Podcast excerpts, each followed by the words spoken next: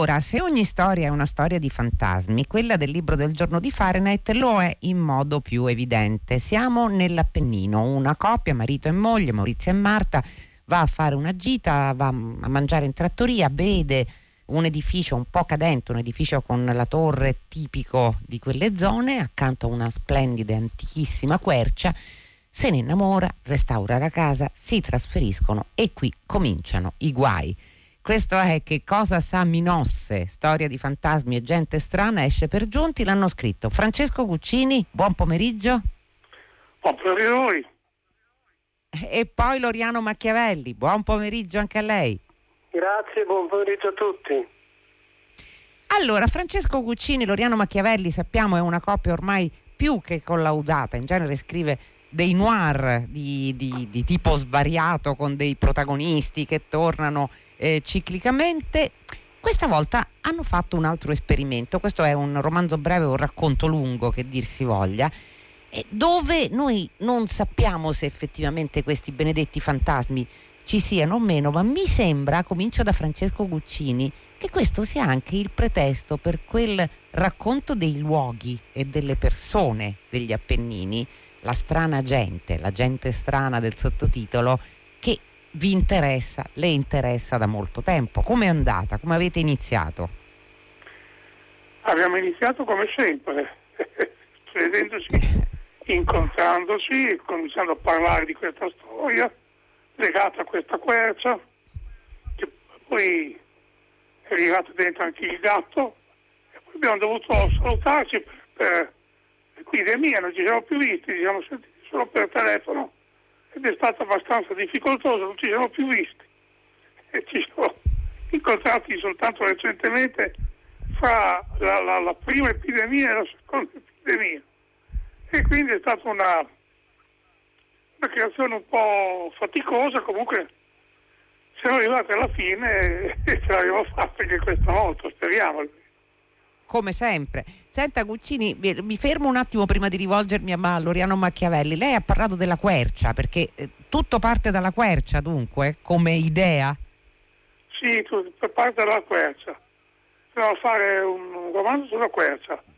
Qui Loriano ha trovato una cronaca bolognese del, del 2003, se non sbaglio, e questa quercia viene impiccato un bandito, un dopo una battaglia fra milizie bolognesi e questi banditi, insomma.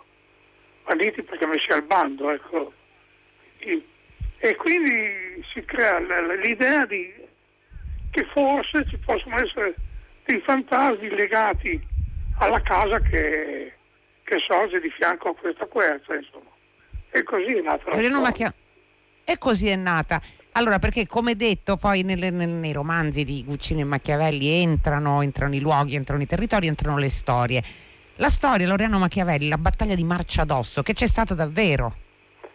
Sì, in, realti, in, realtà io l'ho trovata in questa cronaca del, del um, Ghirardacci, Cardinale Ghirardacci, su due volumi straordinari pieni di notizie di questi luoghi, Bologna e questi luoghi, veramente una fonte inesauribile di, di suggerimenti e, e, di idee. E, siccome il Marciadosso è un luogo d- dalle parti dove abita, abitavo io prima nell'Appennino, eh, ho cominciato a, cer- a cercarlo, lo, non l'ho trovato per la verità. Eh, però è rimasta questa battaglia de- di Marciadosso dove i bolognesi massacrarono questi fuoriusciti, questi banditi e mh, mm, quindi un avvenimento storico realmente accaduto, siamo nel 1300 quindi eh, veramente accaduto, però non sono riuscito personalmente a individuare il luogo esatto. Mm, la quercia eh, però alla quale il, il Ghirardacci dice for, furono impiccati i fuoriusciti mm, superstiti, quelli che vennero catturati e non, e non uccisi nella battaglia, vennero poi impiccati e dice il Ghirardacci di fronte al castello che, fo, che fossero di um, monito ai futuri eh, malviventi che da queste parti si fossero insediate. Ecco, quindi eh, è, è, suggestivo questo avvenimento, è suggestivo. Eh, eh, volevo dire un'altra cosa in aggiunta. Francesco Dica. ha detto una cosa molto, molto interessante quando ha detto eh, ci è costata molta fatica. Io devo dire la verità. Di tutti i romanzi che abbiamo scritto assieme a Francesco, questo che è mm, un romanzo breve o un racconto lungo è quello che veramente mi ha fatto faticare di più e credo che sia anche per Francesco visto che è stato proprio lui a dire che abbiamo faticato molto. Io non ma so perché? per quale motivo, ma eh, certamente credo mh, mm, sia perché siamo usciti dal nostro, eh, come posso dire, dal, dal, nostro schema classico che ormai da otto romanzi ci tiene, ci tiene, mh, mm, ci tiene botta, insomma. E, mh, per quello che mi riguarda ho trovato difficoltà nel, nel raccontare storie che non hanno un riscontro, che non sono razionali. Come tutti sanno, ah. il romanzo giallo, il romanzo noir deve avere sempre la sua razionalità, la sua credibilità. Qui siamo fuori dalla credibilità, raccontiamo delle, degli avvenimenti che, che, che, non hanno un sostegno, eh, come posso dire, realistico. Ecco. Concreto, mi sono, trova- diciamo mi sono trovato spaesato. Ecco. Eh beh, questo è curioso. Allora, perché va detto subito, eh, eh, sia Guccini e Machiavelli qui usano un po' tutti i canoni del, di quello che chiameremmo il gotico o il mystery, se preferite, la casa isolata, con i gradini che scricchiolano, il vento che ulula, gatto nero, che si chiama Minosse, naturalmente, che vede le cose che solo i gatti in realtà possono vedere, questo un po' tutti quando li vediamo soffiare o guardare qualcosa che noi non vediamo. Il bosco e poi appunto il, la storia dell'impiccato che proprio lì a pietra pesa perché così si chiama la casa, sarebbe davanti a quella casa sarebbe stato ucciso. Francesco Guccini, lei ha provato la stessa difficoltà di Loriano Machiavelli, cioè con i fantasmi non, non avete molta dimestichezza, vale anche per lei? Ma no, non, non, non da questo punto di vista. Dal mm. punto di vista che non ci vedevamo e quindi dovevamo lavorare per, per telefono e per computer, cosa che è avvenuta, ma non in questo modo, perché ci vedevamo ogni tanto, vedevamo, discutevamo di quello che avevamo fatto, mentre così non potevamo vederci e discutere di quello che avevamo fatto, andavamo avanti a, a balzi, insomma, praticamente. Ecco, no, e questo è comprensibile. È, curiosa. Che dice Machiavelli?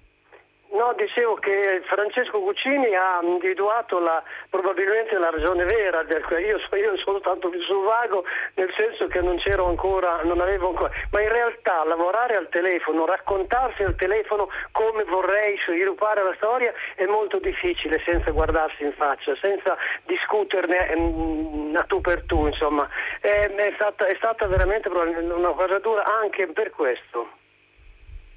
Però, come detto in apertura, qui ci sono non so se ci sono i fantasmi, poi in realtà questo lo deve scoprire il lettore, sicuramente ci sono tutti gli altri ingredienti, ma ci sono anche degli elementi caratteristici delle, dei vostri modi di, di, raccontare. Francesco Guccini, per esempio, la casa, la casa in realtà, da quel che capisco, è la tipica casa degli Appennini, cioè la casa con la torre che sia diroccata, che sia infestata è altro conto, però insomma è una delle case che sono caratteristiche no? dei vostri luoghi. Sì, sono le case torri dell'Appennino bolognese, ce ne sono moltissime, sono ancora molto belle. Tra l'altro, eh, se non sbaglio, ho prestato a Loriano un libro che raffigurava case e torri, che lo devi dare indietro, tra l'altro. Sì, sì, eh, eh, no, no. quando, quando, il coronavirus ci permetterà di rivederci, lo riavrai intero. Ma io ci avrei giurato che gliel'avrebbe chiesto indietro, perché ci sono dei libri, ovviamente a cui eh, qui è difficile insomma rassegnarsi alla lontananza. Senta Loriano Machiavelli, oh, eh, si è preso un impegno in pubblico, eh, deve restituire sì, sì, sì, appena possibile. Aspetta soltanto un viaggetto a Pavana. Ecco, a Pavana dove abita Francesco Cuccini. Sì, Ma ci sono anche questi personaggi un po' tipici delle vostre storie, cioè il professore, che è quello che sa tutto, quello da cui si va eh, ovviamente tradizionalmente nei paesi no? per farsi raccontare la storia locale. Eh, ci sono quelli un po' svitatelli che stanno al bar e che magari danno false indicazioni. C'è il, il prete del, del, paese che insomma è un omone eh, che è disposto anche a dare benedizioni nelle case degli agnostici, perché questi, questi fenomeni, questi scricchioli, evento, apparizioni, lanterne nella notte, insomma, si moltiplicano e rendono molto complicata la vita la vita della coppia. Quindi queste sono un po' no? le vostre storie, le vostre caratteristiche, la zampata della coppia, Machiavelli. Ma eh, non so, veramente mm, storie di fantasmi quando ero bambino, in inverno soprattutto quando ci si ritrovava con, nelle stalle, a, mm, ci si, si, sentivano sempre storie che prima o poi arrivavano nel soprannaturale. Si partiva magari da un avvenimento reale, poi chi raccontava arrivava cioè, quasi sempre al soprannaturale, quindi mh, mm, storie di questo tipo ne ho sentite tante nella mia infanzia. Forse... Se ne ricorda una? Beh, mi Così, ricordo a bruciapelo? Mi, sì, mi ricordo una storia che non ho mai dimenticato, che si chiamava, che, che raccontava di un ponte dalle nostre dalle mie parti, che sono un pochino distanti più verso, verso nord mh, che mh, la Toscana, della Toscana, che si chiama un, un, luogo che si chiama il Ponte del Diavolo. C'è dappertutto un ponte mm. del diavolo. E su sì. questo ponte del diavolo, quando si passava di notte o in certi momenti, si dice che si verificassero avvenimenti strani. Per esempio c'era uno che sosteneva di, di, eh, che qualcuno gli aveva strappato la sigaretta di bocca mentre passava di lì, per cui ecco, Ponte oh. del Diavolo è rimasto un, uno dei miei caposaldi del soprannaturale. E per Francesco Guccini le ricorda le storie di fantasmi della sua infanzia e non solo? Della sua zona? Ma no, ma una storia che mi ha raccontato uno che è andato, è andato in un fosso tornando alla festa perché? Doveva, posso dire, espletare un bisogno corporale. E nel frattempo sì. sentito uno venire giù per la mulattina che fiancheggiava il fosso. E gli abbiamo fatto una voce cavernosa spaventando la morte. Ma non era una vera storia di fantasmi era più che altro uno scherzo tremendo. Fai che eh peraltro sì. si è scappato di, di, con le gambe eh, alzano le gambe terrorizzato da questo falso fantasma e ci credo, uno scherzaccio Francesco Cuccini questo. Senta, Loriano Machiavelli, eh, però io vorrei tornare su questo punto perché il problema, come ben sapete, è che quando si parla di misteri non si può dire tutto, cioè abbiamo detto gli ingredienti, non diciamo altro ovviamente per quello che riguarda la trama perché sarebbe crudele per chi legge, però e mi interessa questa, questa difficoltà che lei raccontava nel cimentarsi con il non realistico a che cosa, a che cosa la attribuisce?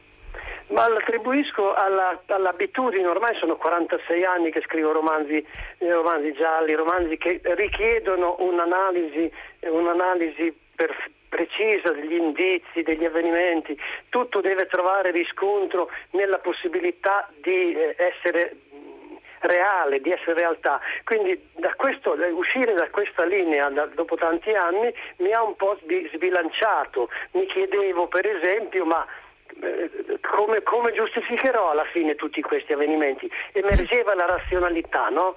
Alla fine dovrò dire che cosa sta succedendo. Ci sono o non ci sono i fantasmi? Avevo io stesso questo problema di eh, giustificare quello che sta, stavamo scrivendo, che stavo scrivendo io e che scriveva Francesco. Per cui, ecco, eh, dovevo spogliarmi di questo abito mentale della razionalità e ho scoperto che eh, è molto bello, è molto bello quando si raccontano cose che oh. possono non essere vere.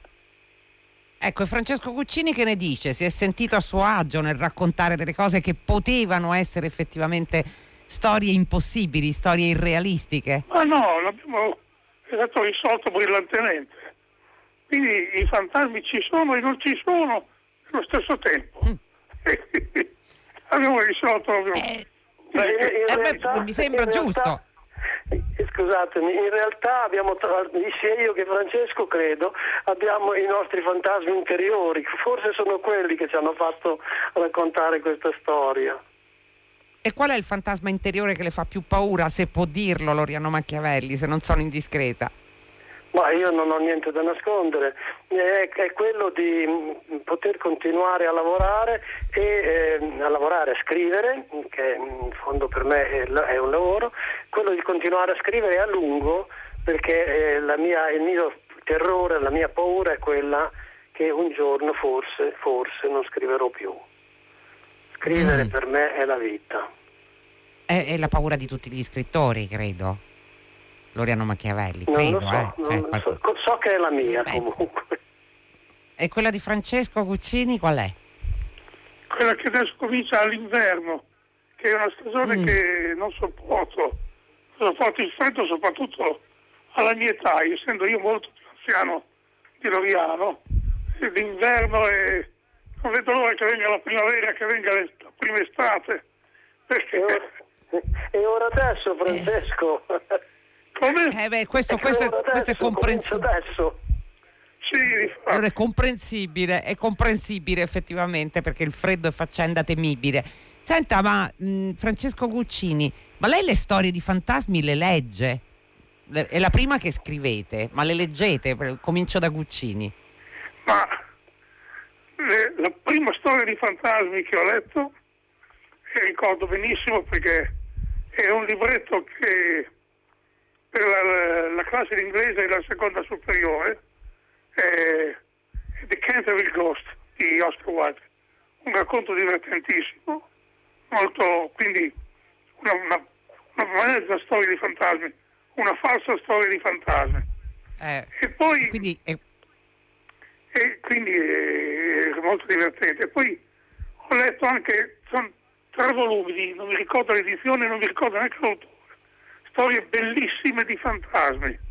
Una mi ricordo in particolare che uno un quadro eh, una, di un panorama notturno che ricorda vagamente la casa in cui è in quel momento, questo illuminato dalla luna e alla, alla sinistra di questo, questa stampa diciamo c'è una figura, una figura umana e poi ogni sera questa figura si avanza sempre nella stampa, avanza sempre finché una sera se l'ho detto arrivi in casa, in casa. Ma non mi ricordo il nome dell'autore, mi dispiace. Il libro purtroppo ce li ho giù a Bologna e non, non, non posso vedere chi, chi fosse questo autore di che è un inglese, credo dell'Ottocento.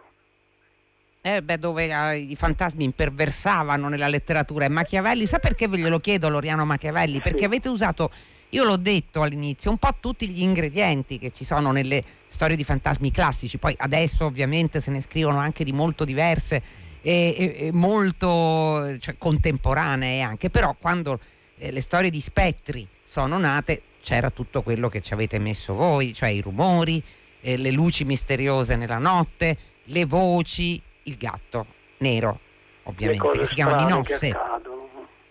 Ecco, lei invece che leggeva? Ma io ne ho letti moltissimi di storie di fantasmi, però per uno strano, per uno strano avvenimento che non, non, non, se ne andavano nel giro di qualche mese, di qualche, non mi sono rimaste dentro consciamente, ma sentendo quello che dice lei pare proprio che invece siano rimaste dentro e come, visto che abbiamo utilizzato tutti gli ingredienti classici di questo, di questo genere. Chi è che ha deciso il gatto dei due? Ah, il gatto è entrato per caso. Faceva Come è entrato che, per caso? fosse un gatto eh, che avrebbe, non si sa se è vero o no, avrebbe soffiato, sarebbe eh, ingrossato come fanno i gatti quando lottano con, con qualche altro gatto o hanno il senso del pericolo che ingrossano la coda, soffiano eccetera. E questo gatto mi fa gioco ed è entrato. Floriano ha battezzato Minosse, è venuto in mente Minosse dantesco, anche se questo gatto nero, nero e, e così insomma. Quindi il gatto è entrato per caso, è diventato un protagonista abbiamo minossato, come dico io, perché è piaciuto molto agli editori questa figura di gatto, l'abbiamo minossato, ce l'abbiamo inserito diverse volte nel nostro racconto.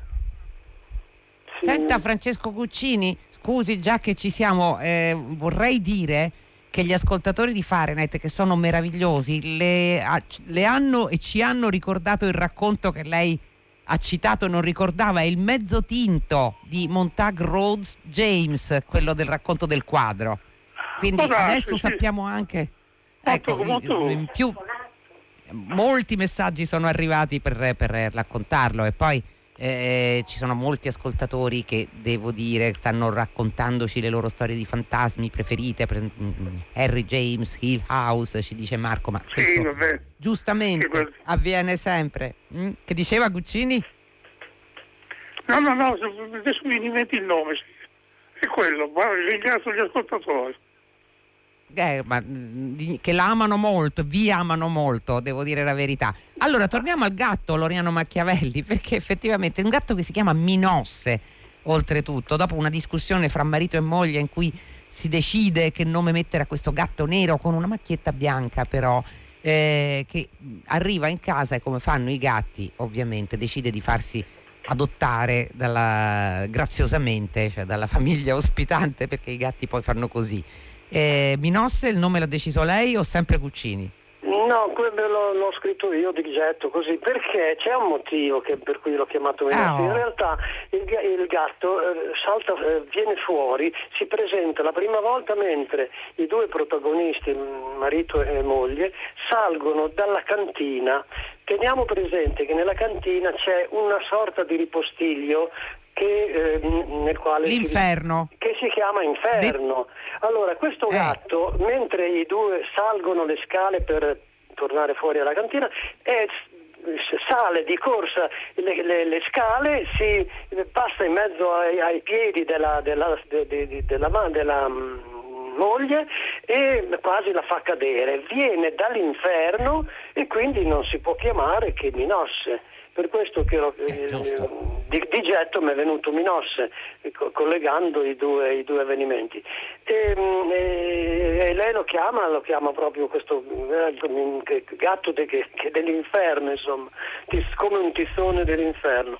Eh, vabbè, è venuto, doveva passare e andarsene, invece è rimasto, come ha detto Francesco, è rimasto ed è diventato un coprotagonista. Francesco Guccini, qui mi arrivano messaggi, tantissimi messaggi per voi, ma ce n'è uno che è interessantissimo, non, non è firmato. Io vivo in una casa torre e sento spesso dei passi. I fantasmi esistono, insomma è come un vostro personaggio che ci sta scrivendo in questo momento. Eh, Ora sì che siano delle scale di legno, e legno scricchiola. Se di notte nelle vecchie case si sentono moltissimi rumori. È molto improbabile. È vero. Eh, no, infatti voi siete... Che dice Machiavelli? No, no, io, io lascerei la, la, la cosa nel, nell'indistinto. Secondo me sono, possono essere fantasmi. Allora, e, e, da, da, questa conversazione chi leggerà il libro poi riconoscerà tutto quello che c'è nel libro, perché l'abilità del duo Guccini Machiavelli è proprio appunto, ve lo hanno detto, di rimanere in bilico, sarà vero o non sarà vero, è quello che Todorov chiamava il perturbante, quindi tutto quello che non è apertamente meraviglioso ma che ci può far porre dei dubbi. Ultima domanda per tutti e due, comincio da Guccini. Tornerete sulle vostre strade consuete dopo che cosa sa Minosse? Quindi riprenderete, state già scrivendo magari per affrontare l'inverno a Pavana? Io sto scrivendo, ma sto scrivendo per mio conto come penso stia facendo Loriano. Mm. Però prima o poi torneremo a lavorare assieme, quando le, l'epidemia, la pandemia ce lo permetterà. E, e vediamo se lo, faremo, lo facciamo o lo faremo con, eh, con Poiana, con eh, Gherardini, ispettore ex della forestale, perché la forestale ha cambiato divisa e nome, e o con, il vecchio nostro maresciallo dei carabinieri. Benedetto, Benedetto con Machiavelli no, no, ecco, a me piacerebbe tornare Bene, con Benedetto Santovito è stato il nostro primo personaggio che è nato con, con eh, Macaroni ed è quello che ci ha dato molte soddisfazioni e a me piacerebbe recuperarlo. Eh, chissà e allora non, ci, non vi... chi lo sa chi lo sa se vi metterete d'accordo su questo. Intanto grazie perché questa è la storia di come è nato e di che cos'è più o meno, che cosa sa Minosse, storia di fantasmi e gente strana che è uscito per giunti. Grazie Francesco Cuccini, grazie Loriano Machiavelli per avercelo raccontato in parte. Grazie per essere stati con noi. Grazie a voi, ciao Loriano. Ciao a te Franco. Saluti dalla redazione di Fahrenheit, subito Benedetta Annibali, Giosuè Calacciura, Carlo D'Amici, Lea Gemmato, Clementina Palladini, Daniela Pirastu, Laura Zanacchi in regia, Susanna Tartaro che cura il programma, Luciano Panici alla console, la linea va Paola De Angelis per 6 gradi, Fahrenheit torna domani alle 15 su Radio 3, felice serata a tutti voi. Da Loredana Lipperini.